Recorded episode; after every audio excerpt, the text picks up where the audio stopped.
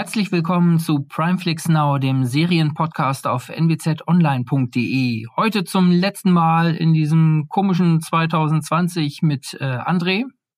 Hallo. Und mit Heiner. Hallo. So, und wir machen, ähm, mein Name äh, äh, Timo übrigens, nicht, dass ich das noch vergesse. ähm, wir machen äh, jetzt zum Ende des Jahres äh, ja nicht so wirklich einen Rückblick auf das, was wir euch alle schon erzählt haben, sondern wir wollen, ähm, da wir auch ein paar Wochen nicht zuhören waren, ähm, Highlights vorstellen, die uns durch die Lappen gegangen sind in diesem Jahr. Denn da gab es in den Streamingdiensten auch so einiges, was sich unbedingt zu schauen lohnt, ähm, aber was wir in den bisherigen Folgen von Primeflix, äh, Primeflix Now ähm, ja nicht empfohlen haben. Und äh, da darf heute jeder mal erzählen, ähm, ja, welche geheime Perle er über das Jahr äh, noch hütet. Äh, außerdem geben wir natürlich so kurz vor dem Fest ähm, Tipps für die Feiertage und die Tage dazwischen, was man sich anschauen kann und was ein bisschen ja feierlich, weihnachtlich, weihnachtlich da, äh, daherkommt. Ähm, aber wir fangen an äh, mit den äh, Highlights des Jahres, äh, von denen wir noch nichts erzählt haben. Und die ersten Highlights, finde ich, erzählt mal André. Juhu, dann fange ich mal an. Also für mich war dieses Jahr auf jeden Fall ein Highlight Emily in Paris.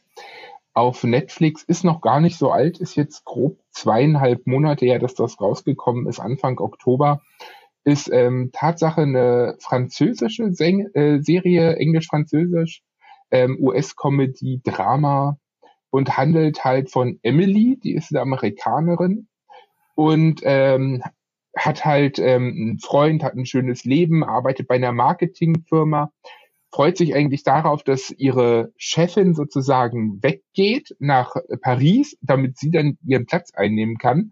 Und plötzlich stellt sich raus, Mist, die Chefin ist schwanger aber dafür darf sie nach Paris gehen und freut sich natürlich darauf, die Stadt der Liebe ein Jahr in Paris. Und wenn sie dann wiederkommt, soll sie den neuen Job kriegen, den besseren Job. Nimmt das an, geht nach Paris. Tja, und wie das nun mal so mit den Parisern ist und den Franzosen, sie wird nicht ganz so herzlich empfangen, wie man sich das äh, durchaus denken kann, gerade als Amerikaner, der kein Französisch spricht, in Paris aufzutauchen und dann eine aufgekaufte Marketingfirma dort mitleiten zu sollen, führt zu einigen Problemen, zu witzigen Sprachbarrieren, ähm, zu Drama hier und da, zu Scherzen und allem Möglichen. Ich fand das Ganze unglaublich schön gedreht. Ich fand es sehr witzig. Auch, auch wie sie da mit der Sprache umgeht. Ein Highlight ganz am Anfang war zum Beispiel, dass sie von ihren Kollegen gar nicht akzeptiert wird und dann soll sie halt ein Mittel, ein medizinisches Mittel gegen eine trockene Vagina sozusagen bewerben. Damit wollen sie sie so loswerden. Und sie schaut dann halt und sieht, dass es im Französischen halt nicht die Vagina heißt, sondern der Vagina. Und ist total sauer darüber und postet erstmal in Social Media, warum die Vagina eigentlich halt in Französisch männlich ist. Und das ähm, repostet dann auch noch die ähm, Frau von Macron, und sie kriegt einen, einen riesen Auftrieb dadurch und sowas und so, es sind einfach witzige Sachen, die dort passieren und die Figuren sind interessant geschrieben, die Geschichte ist interessant gemacht. Immer mal wieder ist es ein bisschen Drama, es ist halt Comedy. Also für mich ein absolutes Highlight dieses Jahr. Hat unglaublich viel Spaß gemacht, das zu schauen. Ich habe den Teaser nur gesehen, der wurde mir auch häufiger angezeigt. Ich habe da nicht drauf geklickt, weil mir mir äh, wirkte das so ein bisschen süßlich. Das scheint dann ja nicht zu sein. Ich dachte, ach Paris und so ein äh, so eine cooleräugige Hauptdarstellerin. Ich dachte, muss ich nicht, muss ich mir nicht angucken. Aber es hat schon auch, äh, es ist schon auch scharfkantig hier und da. Es ist, es ist auf jeden Fall scharfkantig. Also auch der Witz und alles, es ist nicht alles auf äh, Plüsch und Plausch gemacht und alles auf nett und freundlich und alles auf toll. Also da ist wirklich viel, viel Drama auch in der Serie. Klar, es ist auch ein bisschen Romanze drin. Es ist halt Paris. Ähm, aber insgesamt ist es halt ein, eine wirklich schön abwechslungsreiche Serie, die mich zum Teil so ein bisschen damals an, an den Film Terminal erinnert hat, wo es ja auch immer die Sprachbarriere gab und dann auch die Romanzen und alles. Den fand ich super und Emily in Paris ist halt einfach also Paris wird schön gezeigt, es hat alles einen schönen Flair, es ist schön gemacht, die Art und Weise, wie es aufgezogen ist, ist nett. Auch, dass sie halt auf Instagram immer größer wird und sowas, wie, da, wie sie das gezeigt haben. Auch diese Unterschiede einfach zu dem französischen Lifestyle und dem amerikanischen, dieses der Amerikaner arbeitet, um zu leben, äh, oder nee, der, der arbeitet fürs Leben und der Franzose arbeitet halt nur, um überhaupt leben zu können. So ungefähr. Und diese Gegensätze, das ist halt schon echt ziemlich cool gemacht und macht auch extrem Spaß mit dem Kulturschock und allem. Mhm. Heiner, angefixt?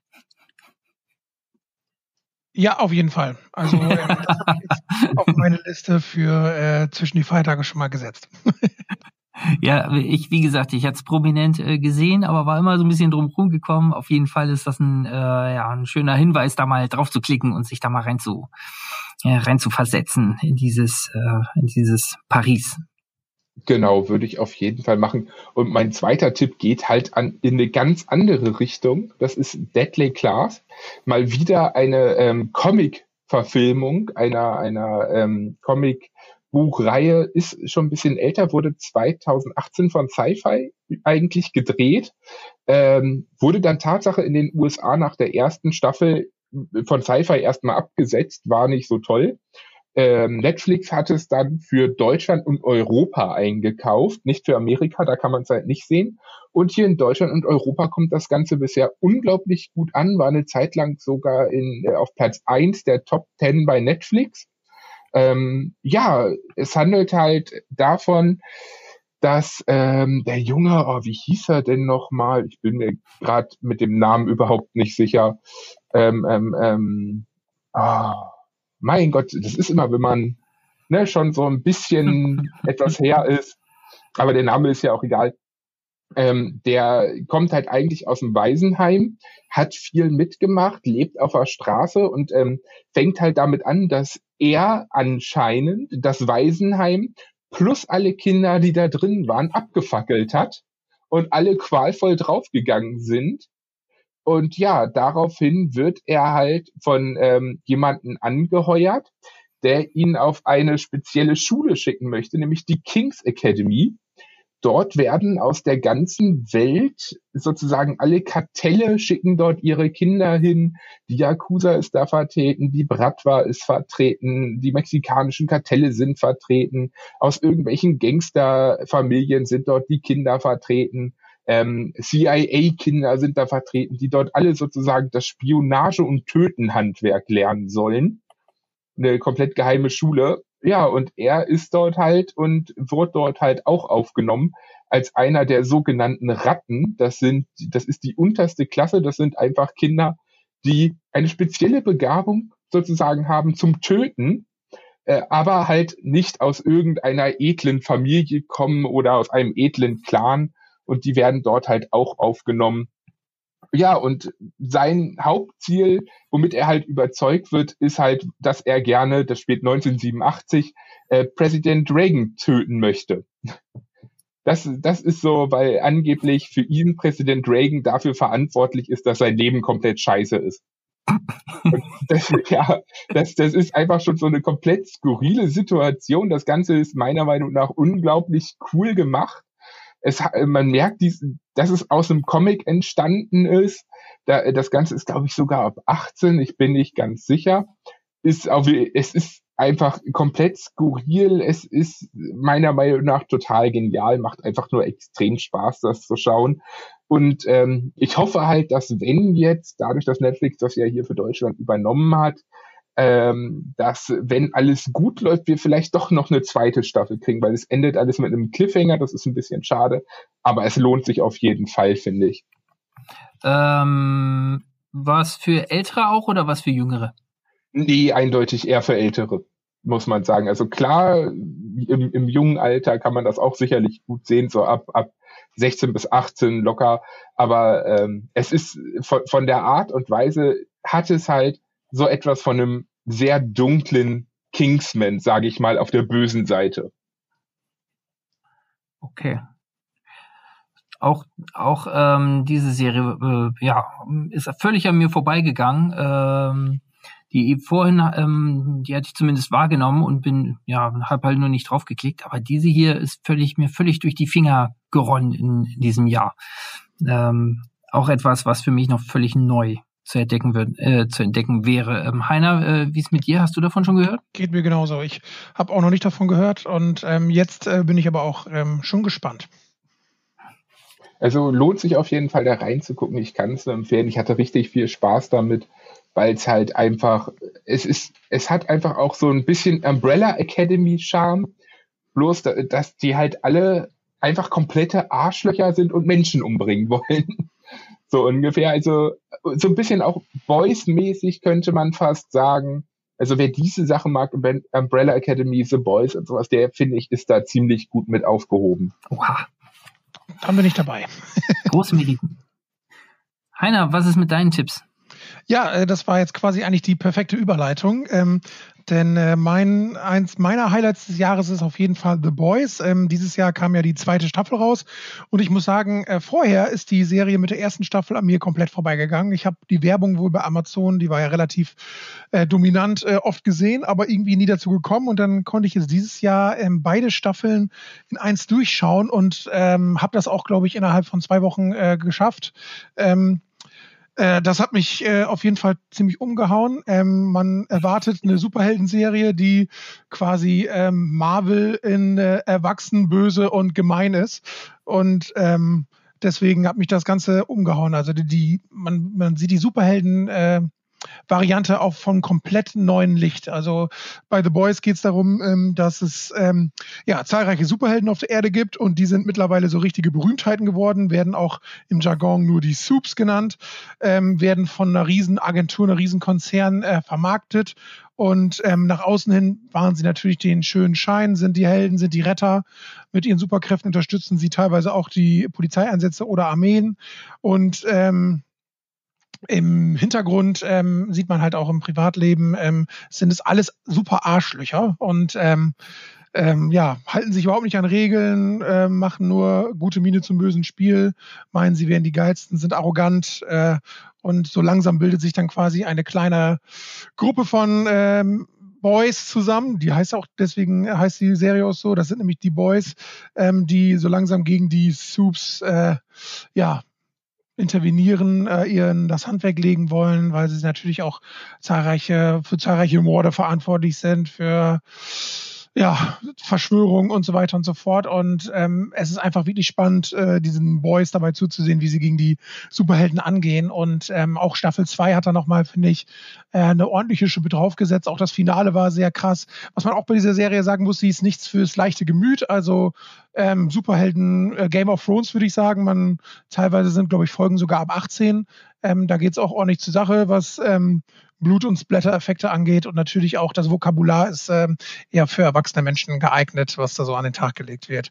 Und ähm, ja, das ist so quasi die Zusammenfassung. Und ich war schwer begeistert. Also ich fand super spannend, ein ganz anderer Aspekt. Und es war auch teilweise super lustig. Und was ich auch sagen muss, die schauspielerische Leistung äh, da ist auch super. Wir haben Carl Urban, der spielt ähm, William Butcher, das ist der ähm, Protagonist quasi der Boys.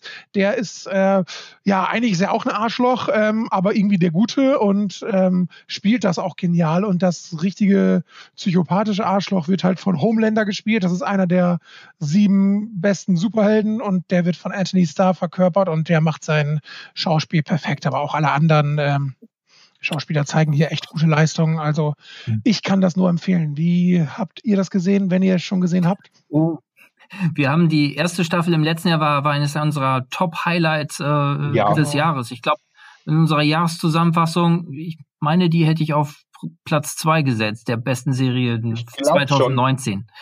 Ähm, doch, Riesending, äh, äh, die erste Staffel schon. Äh, für uns, äh, André, geht es, glaube ich, eher darum, kann die, äh, hat die zweite Staffel für uns das Niveau der ersten gehalten. Ich habe mir die zweite Staffel auch angeschaut, natürlich, ähm, und fand ja, es war so ein bisschen der Knalleffekt von der ersten ähm, nicht mehr da, dieser Überraschungseffekt, den du auch, den man schön bei dir auch gerade hören konnte, Heiner, ähm, weil man sowas halt noch nicht gesehen hat. Man erwartet halt, naja, man ist so vorgeprägt von diesen allgegenwärtigen Marvel-Helden-Filmen, die laufen.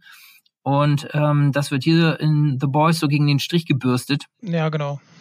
Ähm, das haut einen natürlich erstmal total um. So dieser Überraschungseffekt war jetzt in der zweiten Staffel nicht da, aber sie hält, finde ich, nahtlos das äh, hohe Niveau und sie bringt halt auch äh, ja neue Konflikte rein.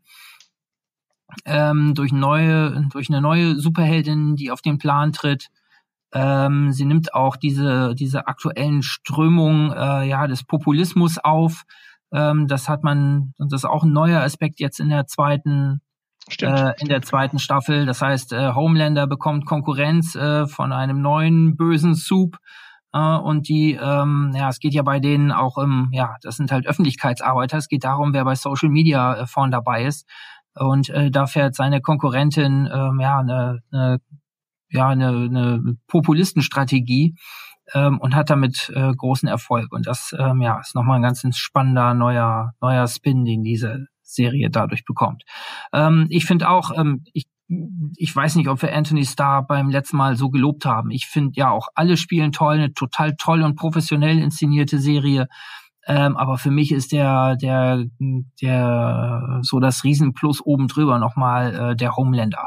Also wie dort diese Superheldenfigur eben gleichzeitig glatt und psychopathisch äh, äh, aufgemacht ist ähm, und gespielt wird und auch verkörpert wird überhaupt von diesem ähm, Anthony Starr. Das ist äh, wirklich ein ganz, ganz großer Volltreffer mit dieser Rolle. Also auch ähm, zweite Staffel kann man wieder absolut empfehlen. Ähm, ja, bloß eben nicht für Kinder und äh, zart beseitete Jugendliche. Die sollten davon eher Abstand nehmen.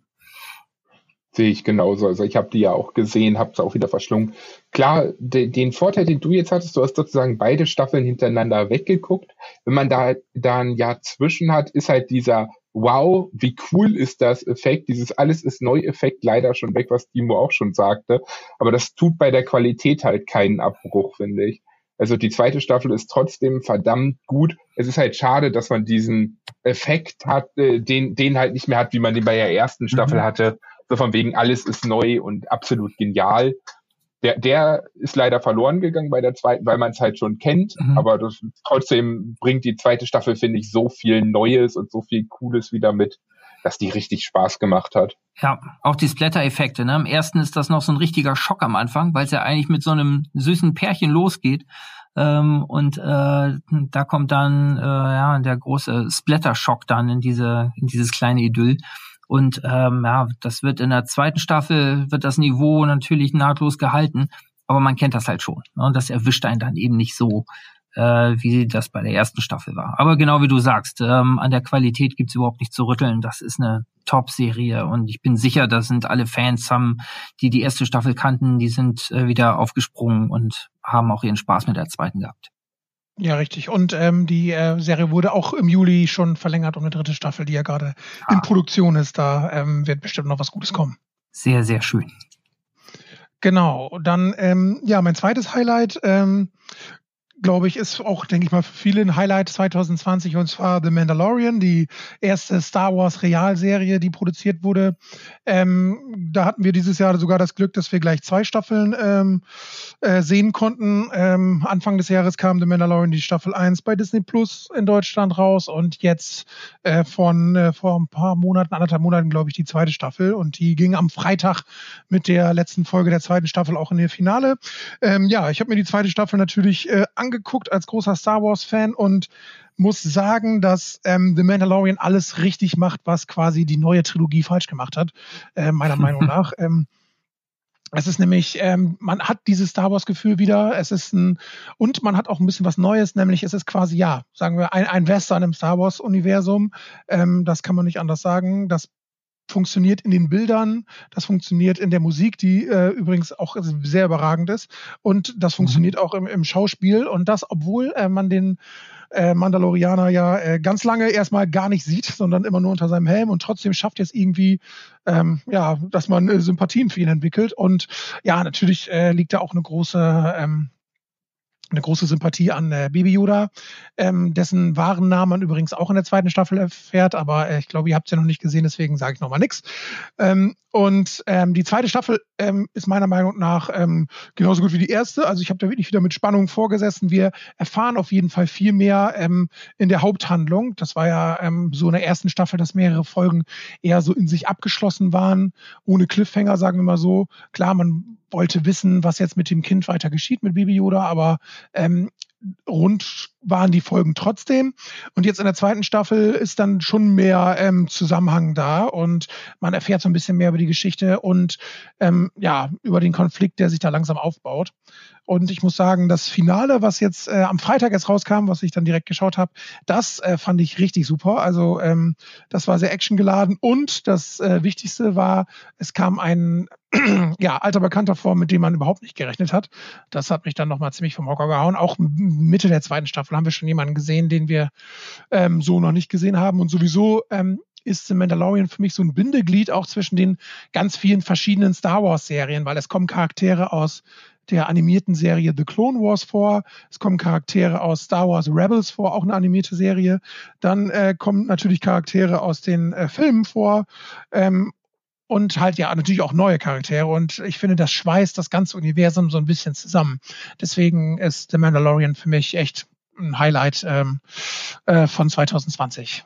Was sagt ihr? Ah, schön. Jetzt hast du ein paar Sachen genannt, äh, ja, die mich doch anfixen, die weiterzuschauen. Ich habe die ersten Folgen der zweiten Staffel gesehen. Die erste hatten wir besprochen, ähm, die fand auch ich genau. total großartig aus genau den gleichen Gründen, die du gerade äh, genannt hast. Äh, toller, in sich schlüssiger Stil. Ähm, es wird nicht nervig zitiert, sondern einfach ja so, dass es Spaß macht. Es ist eine ja eine, eine eigene Welt, tolle Musik. Ähm, ähm, ja, man entdeckt immer wieder auch kleine Nebenszenen aus den alten, ja, aus diesem ganzen ähm, Star Wars-Universum und äh, kann das zuordnen, ohne dass es irgendwie so platte Verweise wären. Äh, ganz, ganz toll. Jetzt habe ich die zweite Staffel, da habe ich die ersten paar Folgen gesehen und war ehrlich gesagt so ein bisschen enttäuscht, weil mir kam das doch sehr doch deutlich stumpfer vor. Ne, man kennt die beiden jetzt, äh, das Du bleibt eigentlich genauso erhalten. Ähm, vielleicht habe ich auch nicht alles verstanden am Anfang, aber ähm, soweit, soweit ich das gesehen habe, geht es ja darum, er sucht jetzt ja Anschluss an, an seine äh, an die Mandalorianer ähm, und ja, auf dem Weg dahin durchleben die gerade am Anfang so jeweils ein Hindernis. Also und, und dann wird halt irgend so ein Monster platt gemacht pro Folge. Also ich fand es ehrlich gesagt eine, so ein schwacher großer Strang und dann ja relativ abgeschlossene Abenteuer dann dazwischen. Und das weiß nicht, fand ich ein bisschen, fand ich ein bisschen einfach gestrickt. Die Welt ist macht natürlich nach wie vor Spaß, die Bilder machen Spaß. Ähm, ja, äh, insofern kann man das immer noch gut gucken, aber ich fand, für mich hatte es nicht mehr das Niveau der ersten Staffel. Aber du hast ja einiges genannt, was noch kommt. Ähm, ja, ähm, vielleicht, vielleicht war ich da einfach ein bisschen auf der falschen Fährte. Ja, also ich ähm, stimmt zwischendurch gab es, äh, glaube ich, auch mal wieder so ein, zwei Folgen, die so ein bisschen Längen hatten und auch äh, ein bisschen gleich wirkten zu Folgen aus der ersten Staffel. Aber ich fand jetzt, also auf jeden Fall die letzten drei Folgen ähm, der Staffel fand ich, fand ich wieder super. Also vielleicht ähm, musst du dem noch eine Chance geben. Ich fand auch am Anfang, in der ersten Staffel hatte man auch so charismatische Gegner, ne, mit Carl Weathers, der dabei ja, war, richtig, also zwielichtige ja. Figur ähm, und äh, Werner Herzog nicht zu vergessen. Ähm, also da gab's halt so große Gegenspieler eben auch und äh, ja, so mehrere Ebenen von Täuschung und äh, wer arbeitet jetzt zusammen. Das hat mir hier am Anfang, ja, das ist halt das Du, dann gibt's eine Aufgabe und ähm, dann wird die halt gelöst irgendwie. Also ne, so ein riesen äh, äh, Sandwurm, der da äh, erledigt wird. Der ist zwar spektakulär und es macht auch Spaß zu gucken, aber das fand ich dann nicht so komplex und interessant wie in der ersten Staffel. André, was mit dir? Du bist ja der Obermandalorian, äh, äh, Mandalorian, äh, zumindest in der ersten Staffel gewesen. Ja, also die, die zweite Staffel gefällt mir ganz gut. Ich, ich sehe es so wie du dass sie für mich ein bisschen abgenommen hat. Ähm, aber ich bin auch noch nicht komplett durch, muss ich sagen. Dadurch, dass ich die letzte Zeit viel Stress hatte, fehlen mir die letzten vier Folgen. Wenn die letzten drei nochmal richtig gut werden, weiß ich ja, ich muss mich nur noch durch eine durchkämpfen und dann kann ich nicht mehr ausmachen wahrscheinlich und warte dann gespannt auf die nächste Staffel. Insgesamt muss ich aber doch sagen, dass ähm, es mir echt Spaß gemacht hat, wieder die zweite Staffel in, insgesamt und ich unglaublich gespannt bin allgemein, wie es weitergeht damit, weil ja Disney jetzt auch mit ihrer neuen Ankündigung äh, 52 neue Sachen haben sie angekündigt, darunter auch 10 neue Star Wars Sachen. Da bin ich doch mal echt gespannt, was da draus wird. Denn ähm, Mandalorian wird ja auf jeden Fall weitergehen mit der dritten Staffel. Und ich sag mal so, wenn sie neue Sachen, neue Projekte bringen, wie Mandalorian, halt mit anderen Figuren, da freue ich mich dann drauf. Und sonst Mandalorian, ich freue mich auf jeden Fall, wenn es weitergeht. Aber dieser unglaubliche Effekt aus der ersten Staffel, diese komplette Qualität aus der ersten Staffel, fand ich, konnten sie bisher in der zweiten nicht so ganz halten. Hm. Das heißt nicht, dass es keinen Spaß macht, das zu gucken, aber es, die, diese, dieser unglaublich überzeugende Moment, dass ich wirklich von Woche zu Woche auf eine neue Folge gewartet habe, so ungefähr, das hat ein bisschen gefehlt bei mir. Naja, aber Heiner hat ja sicher sehr, sehr stark gemacht für die letzten drei Folgen. Ähm, dann, da bin ich auch äh, gespannt. Und wenn Zeit ist zwischen den Jahren, dann werde ich mir das, werde ich mir die sicher auch noch weiter durchschauen. Das sind doch ziemlich sichere Sachen äh, äh, von den Highlights des Jahres, die wir gehört haben. Eines habe ich auch. Ähm, äh, ich habe im Herbst mir äh, das Damen-Gambit äh, angeschaut. Das ist eine äh, US-Serie, die auf Netflix läuft, ähm, hat sieben Folgen, 50 Minuten etwa äh, pro Folge lang. Ähm, vom Teaser her kam mir das eigentlich auch eher ein bisschen äh, glatt vor. Hauptfigur ist äh, Elizabeth äh, Harmon, also ja, eine, eine Jugendliche, kann man sagen, die äh, mehr so ein Schachgenie ist. Ähm, hab dann aber reingeklickt, weil ich dachte, ähm, na, Schach ist doch mal ein ungewöhnliches äh, Sujet, da eine, eine spannende Serie draus zu machen, ist ja schon eine Herausforderung. Und es gelingt ganz großartig und deshalb bin ich da auch ähm, dran geblieben. Ähm, sie spielt in den 50er Jahren. Diese Beth ähm, ähm, verliert äh, ihre Eltern bei einem Autounfall und kommt in ein Waisenhaus ähm, ist dort ein, ja, ein stilles, zurückhaltendes äh, Kind erstmal, auch wenn sie sich mit einer Freundin zusammentut, die eine große Klappe hat. Ähm, naja, und so ein, so ein Initialmoment hat sie, als sie im Keller den ähm, Hausmeister, ist es glaube ich, äh, Schach, mit sich selber Schach spielen sieht. Sie hat keine Ahnung, was das ist und naja, ähm, ja, fragt ihn halt, ob sie es lernen darf und ja, da geht, ähm, da geht ihr ein Licht auf. Ja, sie überredet diesen grummeligen alten Mann dann und innerhalb kürzester Zeit ähm, ja, kann sie sich in dieses Spiel total reinversetzen und äh, äh, spielt, spielt ihn an, an die Wand. Ähm, man, es ist auch stark wie das, ich meine, eigentlich so ein Schachbrett und das, was drumherum passiert, visuell ziemlich langweilig. Ähm, aber diese 50er Jahre Kulisse ist äh, toll gemacht. Ähm, und ähm, man sieht auch, also sie, sie, sie lernt das, indem sie das für sich visualisiert. An der Decke erscheint dann ein Schachspiel und ähm, ähm, wie das, wie das visuell gelöst ist und spannend gemacht ist, auch das hat eine besondere Qualität. Ne? Dass das so äh, gut funktioniert, ähm, ist auch eine Ausnahme, dass das ähm, eine Serie schafft. Naja, ihr Aufstieg ähm, gelingt sehr, sehr schnell ähm, äh, gegen die lokalen Schachvereinsspieler. Äh, die können ihr sowieso schon gleich nicht das Wasser reichen und relativ schnell ist klar, dass sie Profi wird und ja, das Ziel ist äh, die Schachweltmeisterschaft. Ähm, sie wird auch in diesen ersten Kreisen absolut ernst genommen, aber so ja, ähm, sie hadert dann eben so mit dem letzten Durchbruch, denn eine, eine unschöne Sache nimmt sie aus diesem Waisenhaus mit. Ähm, die Kinder bekommen dort äh, ja so Beruhigungspillen oder naja, so für den seelischen Haushalt, ne? eine Pille, die sie beruhigt und eine Pille, die sie wieder ein bisschen belebt. Und ähm, diese Abhängigkeit von diesem Mittel, ähm, diese Pillen werden zwar irgendwann verboten, ist auch nichts Schlimmes, aber diese Abhängigkeit nimmt sie halt mit. Und die verhindert eigentlich immer, dass, dass ihr so der große Durchbruch gelingt. So, nebenbei ist es natürlich auch eine, eine ähm, Erzählung an dieser äh, Figur entlang, ähm, äh, die halt auch ähm, toll gespielt ist äh, von Anya Taylor Joy. Ähm, also eine, eine also man, man wächst quasi damit ihr auf. Äh, ne, sie hat dann äh, im jugendlichen Alter zu anderen Schachspielern, äh, nicht nur zu Schachspielern, ne, sie lernt dann eben auch äh, äh, ihre Freunde dort kennen und ja,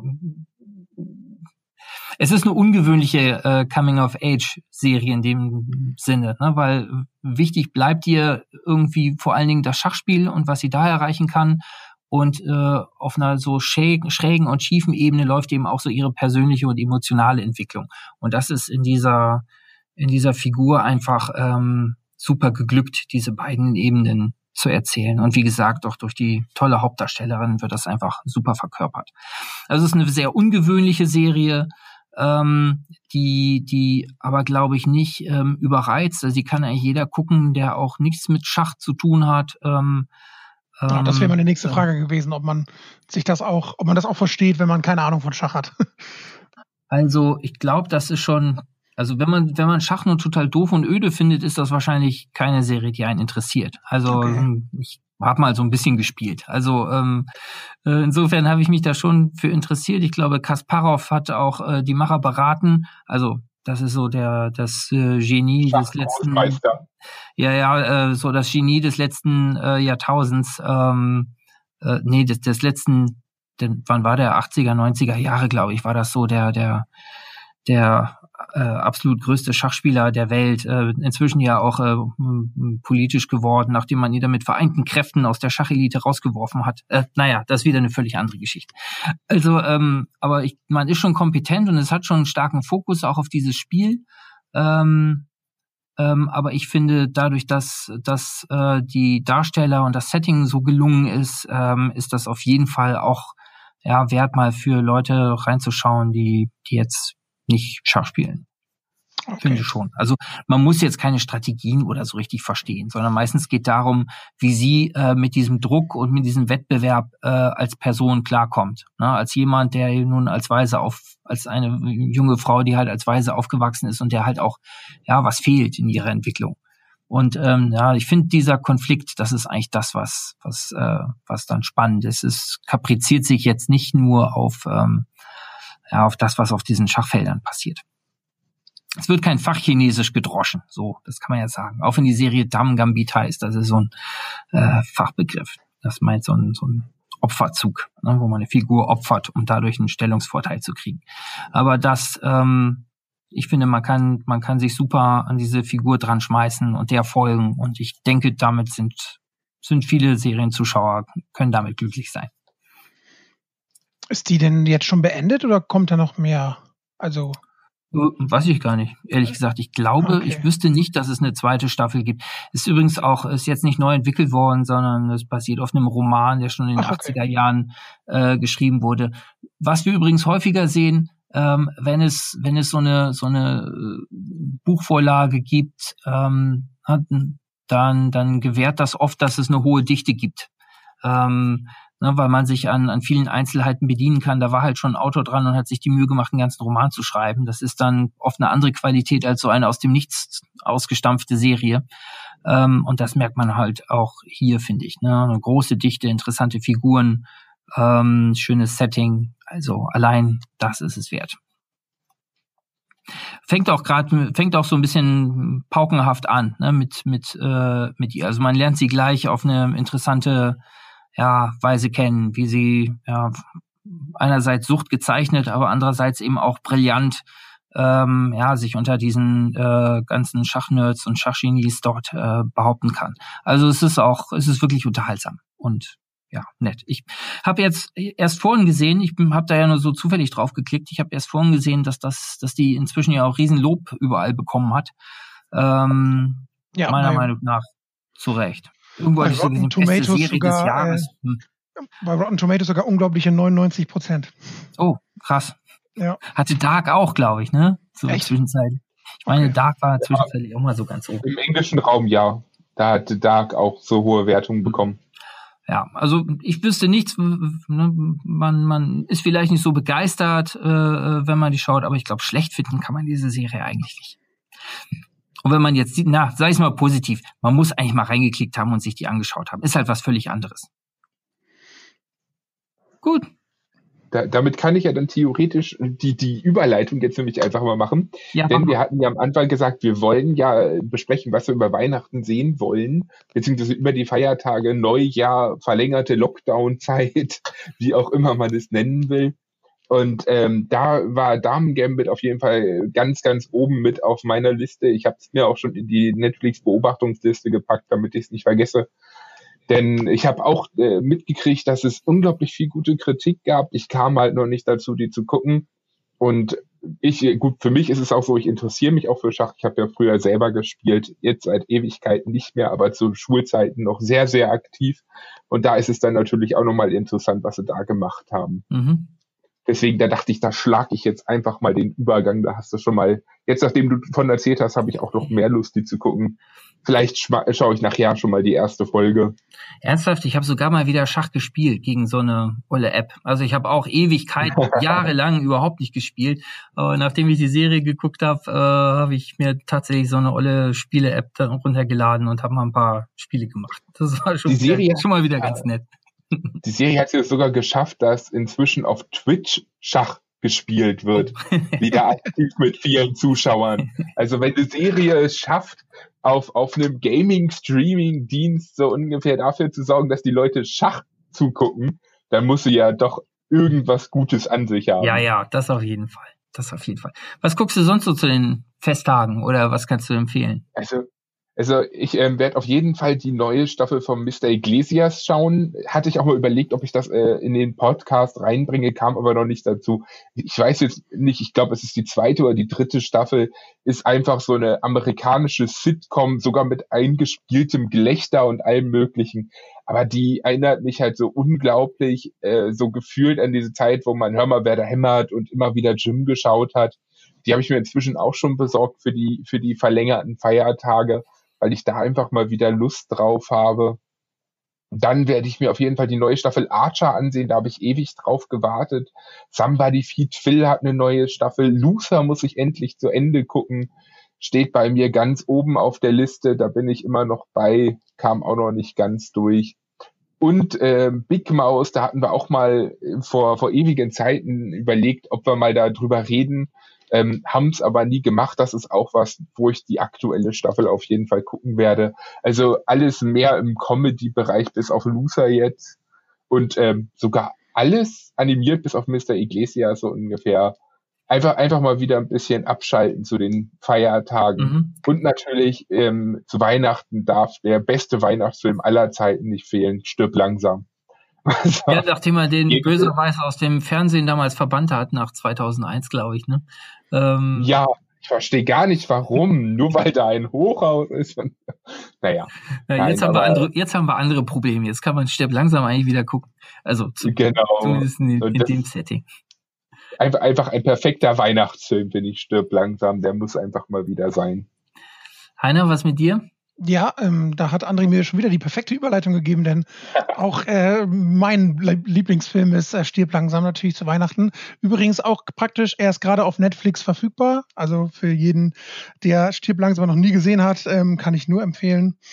Ähm, die Action wird einfach nicht alt in diesem Film und ähm, Bruce Willis schwitzen zu sehen ist einfach ähm, immer wieder gut. Ähm, aber auch die anderen Stieb langsam Teile, bis auf vielleicht die ganz neuen, äh, kann ich empfehlen. Ähm, dann, ähm, ja, was ich über die Feiertage noch vorhabe, ist auf jeden Fall, ähm, das war ja auch ein großer Tipp von uns äh, in diesem Jahr, ähm, The Handmaid's Tale, ähm, der Report der Markt. Ähm, das wurde ja Mitte des Jahres ähm, endlich auf ähm, ach, äh, Amazon Prime äh, veröffentlicht. Das war vorher, glaube ich, nur bei Telekom oder sowas zu kommen, äh, zu bekommen. Und ähm, jetzt ähm, ist aber auch die dritte Staffel davon freigeschaltet. Die habe ich nämlich noch nicht gesehen, nur die ersten beiden. Und ich weiß, wir waren uns, glaube ich, ziemlich äh, einer Meinung im, im, im Sommer, dass ähm, wir es alle super fanden, die ersten beiden Staffeln. Ähm, und ich glaube, die dritte Staffel ähm, ist hoffentlich genauso gut und die werde ich mir auf jeden Fall dann nochmal zwischen den Feiertagen äh, angucken. Ähm, dann kann ich auch noch empfehlen, vielleicht auch mal auf das deutsche äh, Filmwerk zurückzukommen.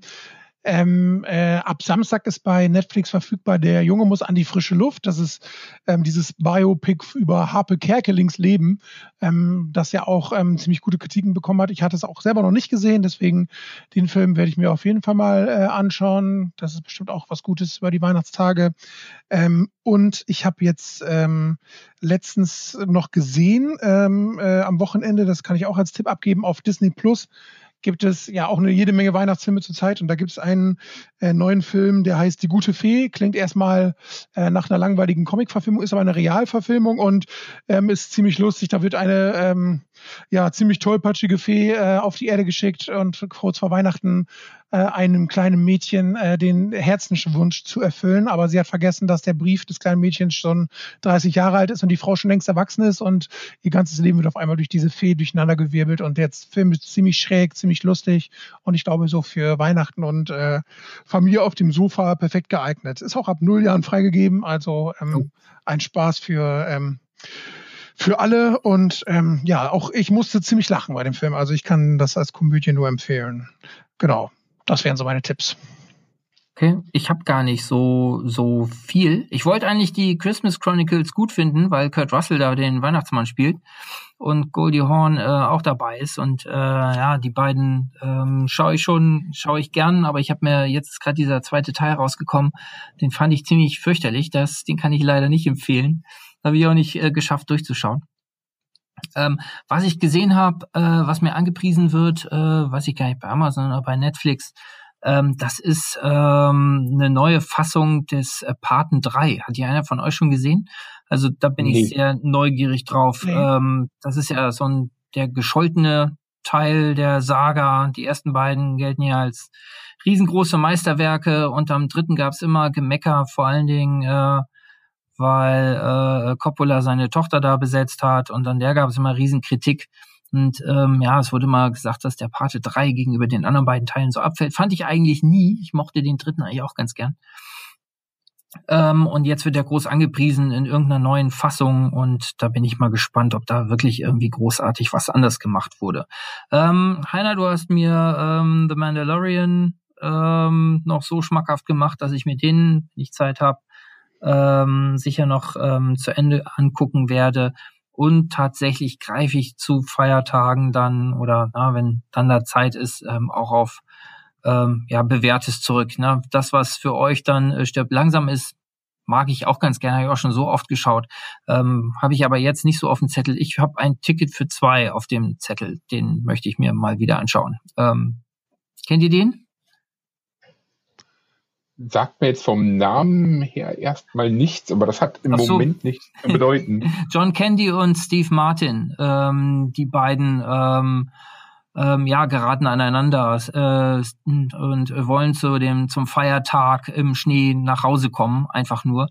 Und Steve Martin ist halt eher so der Büromensch, der durchorganisierte und äh, John Candy spielt so eine Nervensäge halt äh, die sich an ihn dran klammert. Und äh, äh, ja, das ist halt mit den beiden irre komisch. Das ist so ein ist das 80er, 90er Jahre. Ja, das äh, ist äh, 87 sehe ich gerade, ist herausgekommen. Doch, doch, stimmt, jetzt wo ich das Bild sehe.